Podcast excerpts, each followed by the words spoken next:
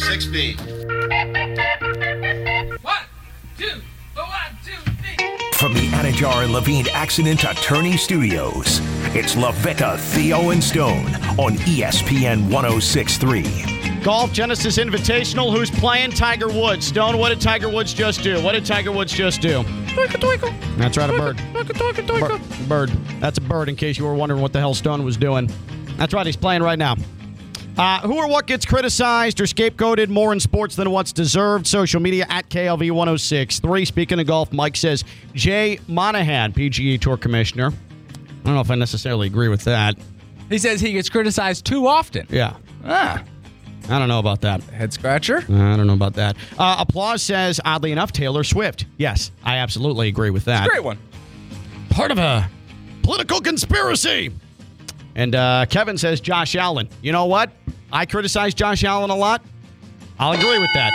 I'll agree with that.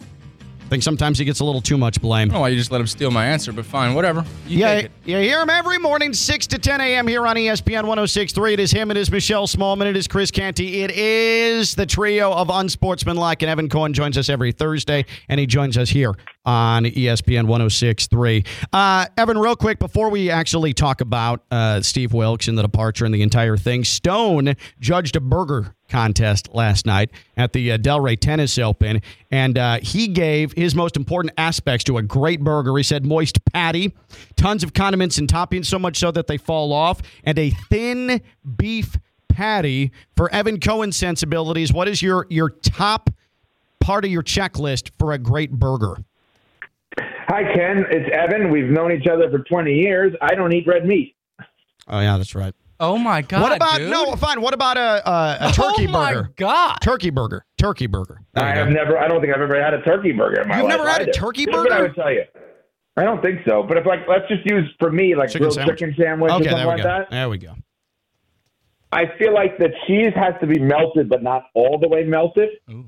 You know what I mean? Like where you still taste it like it's cheesy, like it's a little bit, um, like it's almost like seventy five percent of the way melted. Does that make sense? Yeah. Where it's not like fully seeped in there, but it's like, oh, I could tell that there's cheese on here, not like what's on top of that. Yeah. So I think that's that's some of it. I don't want a bun too toasty, if that makes sense. Like I want it warmed and kind of toasted, but not like too much so. Where when you take a bite, it's like all the breadcrumbs go all over the table. I also think if you're gonna put like tomato on it, which I happen to like sliced tomato, Mhm. I think it's got to be the perfect kind of sliced tomato. I don't think you want it to be hardened, but I don't think you want it to be too soft. There's a lot of kind of like everything has to be just But like a thick right. slice, a thick tomato slice. Like I like beef tomatoes on my burgers or on my chicken sandwich. Like big, thick tomato slice. Yeah, I'm not mad at that. I, I, but I could go if you if it's thinner, I'm fine with that too. I think tomato slices in general. Here's a big bold statement: tomato slices underrated. Just throwing that out there. Our tomato slice is underrated. 888-760-3776. Oh, one more thing too. I wanted to have Hey, you. hold on. I'm going to back up my case on the underratedness of tomato slices. Oh, okay, go for it. You know what else I like? And I know Ken, you eat way healthier than I do. Uh, yeah. But I like give me an egg white sandwich with a sliced tomato on it with a little bit of cheese. I'm like rye bread. Tremendous. See, I'm not a big egg Egg white guy. I mean, uh, the spiced tomato, you could have it on your burger. I could have it on my chicken. You could have it with turkey on like a regular deli turkey sandwich, like from Manzo's. You could have it in the egg whites or eggs. I mean, sliced tomato, versatile, underrated. Stone, where are you going with egg whites here? that. What What are your What are your egg white thoughts, Stone? Uh, I think it's the most disgusting thing in the world. You don't like egg whites? I don't. Yeah, I don't. They're scary. Like I think They're people who eat them are scary. scary. I just the smell, all of that stuff. Can't do it. Well, that just confirms my take. If Stone doesn't like it, that means I'm right. You're on the You're on the right track there. I thought you were doing well. I love Yeah. the sliced tomato take. I love. I mean, everything is solid. and so then the far. I egg like- whites came out. And then the egg whites came out. Seventy-five percent melted cheese is a super hot take. Like it, that's where it's got to be. If it's any less, any more, you're you're doing it wrong. Uh, and and then and then real quick here. Yesterday, woke up and my wife goes, "Happy Valentine's Day!" Like just said it like it's an actual holiday. And then I said it to a couple of people around the office as well. But then it occurred to me: Is this even a day, a holiday worth telling people? You know, Happy Valentine's Day, like you would uh, Happy Hanukkah or Merry Christmas or Happy Thanksgiving. how did you navigate that? Like, did you walk in and tell Chris Canty, "Hey, Happy Valentine's Day, man"? no. Um, so here's we had a big debate on our show because our producer Nuno started screaming, who you guys have met, started mm-hmm. screaming on the air at us.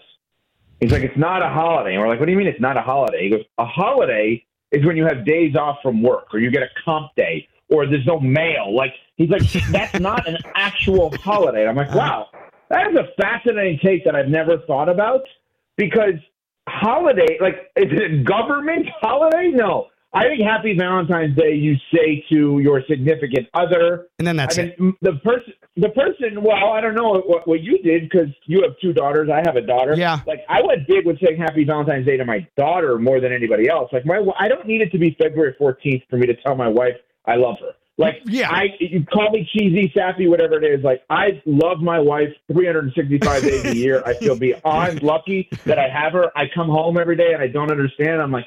Are you sure you're in the right house with me? Like, I don't get it. Why are you with me? Makes no sense.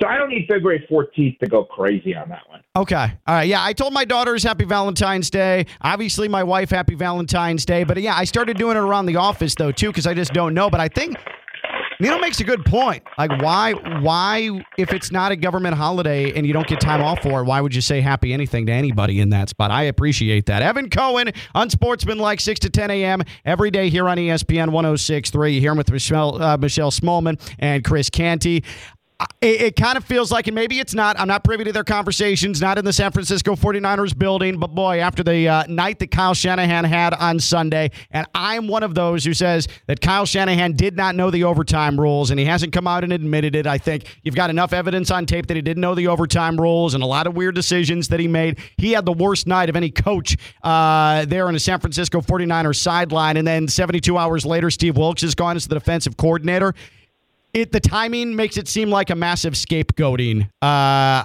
Stone wants to defend Kyle Shanahan. He's always going to be pro coach. I think this is just a bad look on Kyle Shanahan's part. My stock is low on him right now. Yeah, so here's the question I would ask you on this because I, I tend to agree with you that, like, I'm a big believer in Mike McCarthy, Mhm. which I know I get laughed at for saying that. Like, Mike McCarthy is significantly more accomplished than Kyle Shanahan as a head coach in this league. And I think Greeny brought it up the other day the idea of, like, imagine if Mike McCarthy did that, what people would be saying. Oh, Because we have this preconceived notion about him yeah. and like how he handled that situation, not knowing the rules, clunky late in games. Be a et cetera, laughing stock. Right. And so I think there's a big three of coaches heading into next season that I think the question has to be asked is that now a big four? So here's what I'm asking. If you look at Philadelphia, Dallas, and Buffalo, so that's Nick Sirianni, Mike McCarthy, and Sean McDermott. Mhm. Three coaches who I think are entering next season on the hot seat because they have Super Bowl or deep into the playoff caliber teams. And if they don't make a run, they could be out. Right? Are we in agreement so far Yes. on this? Yes. Okay. Maybe even add Jacksonville in there. Are we sure that Kyle Shanahan shouldn't be grouped with those guys? And those guys, by the way, if Sean McDermott gets fired in Buffalo, guess what? He should have a job the next day somewhere else. Mike McCarthy gets fired in Dallas, he should have a job. Nick Sirianni, maybe not. Um, Kyle Shanahan definitely should have a job the next day. But are we sure Kyle Shanahan's not closer to that group than he is the Andy Reid, Mike Tomlin group? Man, and he doesn't get near the amount of, I, and I don't know if it's because he's such a robust regular season coach. They really haven't gone through much crisis mode to get there, like Sean McDermott has or Mike McCarthy has. Ken, Ken, Ken, hold on a second. I'm sorry to interrupt. I want to point something out because I thought what you thought. He's such a robust regular season coach. Do you know that since Kyle Shanahan has taken over the Niners, it's been seven years, and, and the Niners have the sixth most wins in the NFL during that time? Is he really that robust? Do you know that the Rams have more wins in that time than the Niners do? And doesn't it feel like the Rams, despite winning the Super Bowl and going to another, have had down seasons? Do you know that the Saints have had more wins during that time than the Niners have had? Man, I mean, I suppose with I all I didn't realize that. Yeah, it, but it's because it's been a while. It's been a little bit. Uh, they've had an extended run of success here, and so we forget, I suppose, early. I, I mean, with that, I feel like he has to be right. I, I, I suppose he has to be, but I don't know if I don't know. The noise isn't loud around him. Maybe this will cause that to happen. It is now. It is now, but like, this is what it took. You, if I gave you guys this opportunity, you run the Niners, okay? You have to make a decision by the end of the day. Kyle Shanahan is either your coach for next season, or you have until the end of the day and you can bring in Mike Vrabel instead of Kyle Shanahan. Where are you going? Oh boy. Can I hear that one more time, please? Please. Mike Vrabel. You have one day to make that decision. You could either have Mike Vrabel or Kyle Shanahan. I suppose from an organizational standpoint, I guess Mike Vrabel because you feel more confident that he's going to give you the edge from a, a, a Strategy. strategy standpoint. Yeah, like he's at least not going to have the foibles that Kyle Shanahan did. I don't know. That's a great question, but I don't. I don't know, Mike. That seems like a lateral Here's move. point. Here's That's the a, point. Here's the point. You're rightfully struggling with where you'd go. Totally fair. Totally fair, right? Kyle Shanahan's more accomplished than Vrabel, but you think Vrabel's better situationally, right? Totally fair. If I asked you the same question of Vrabel versus Andy Reid, you'd laugh at me. Right. Vrabel over Andy Reid? What are you crazy? right. right? Here's the point. Kyle Shanahan is Andy Reid in Philly with no guarantee of Andy Reid in Kansas City.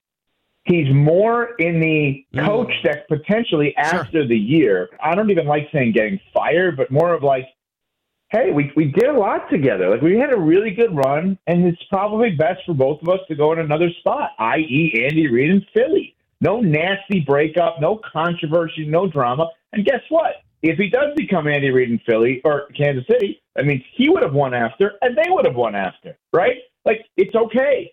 It's just we're getting to that place with Kyle Shanahan where we maybe want to stop saying we have to get somebody off the Kyle Shanahan tree to coach our team, and more so, all right, awesome run, probably needs to go somewhere else, and they need to hire somebody else to put them over the top. I tell you what. I tell you what. From the seventy-five percent melted cheese on the chicken sandwich to the tomato slices point The man is hot. Kyle Shanahan is the new age Andy Reid. I mean, Evan, this was one hell of a performance from you. I mean, this was elite from you. Uh, well done. Uh, we'll uh, we'll talk to you next week. Okay. All right, guys, thank you. That is Evan I'll- Cohen, 6 to 10 a.m. every single weekday here on ESPN 1063.